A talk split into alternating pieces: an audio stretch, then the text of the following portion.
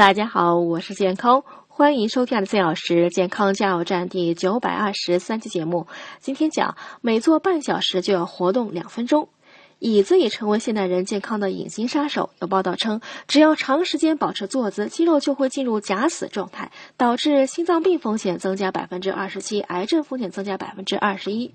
即使平时喜欢运动，也无法抵消久坐的副作用。幸运的是，避免久坐成疾的方法很简单，只需每半小时起身活动两分钟，就能唤醒全身。首先呢，要设置好闹钟，每半小时响一次，然后呢，放在自己够不到的地方。闹钟响起时，你就必须起身将其关闭。你也可以借机去趟厕所，或去倒杯水，或做做平板撑，或爬楼梯一分钟，再快速返回办公室。也可以在原地抬起膝关节练习高抬腿踏步，或者呢，只保持站立的姿势。此时所需的能量比坐着要多百分之三十。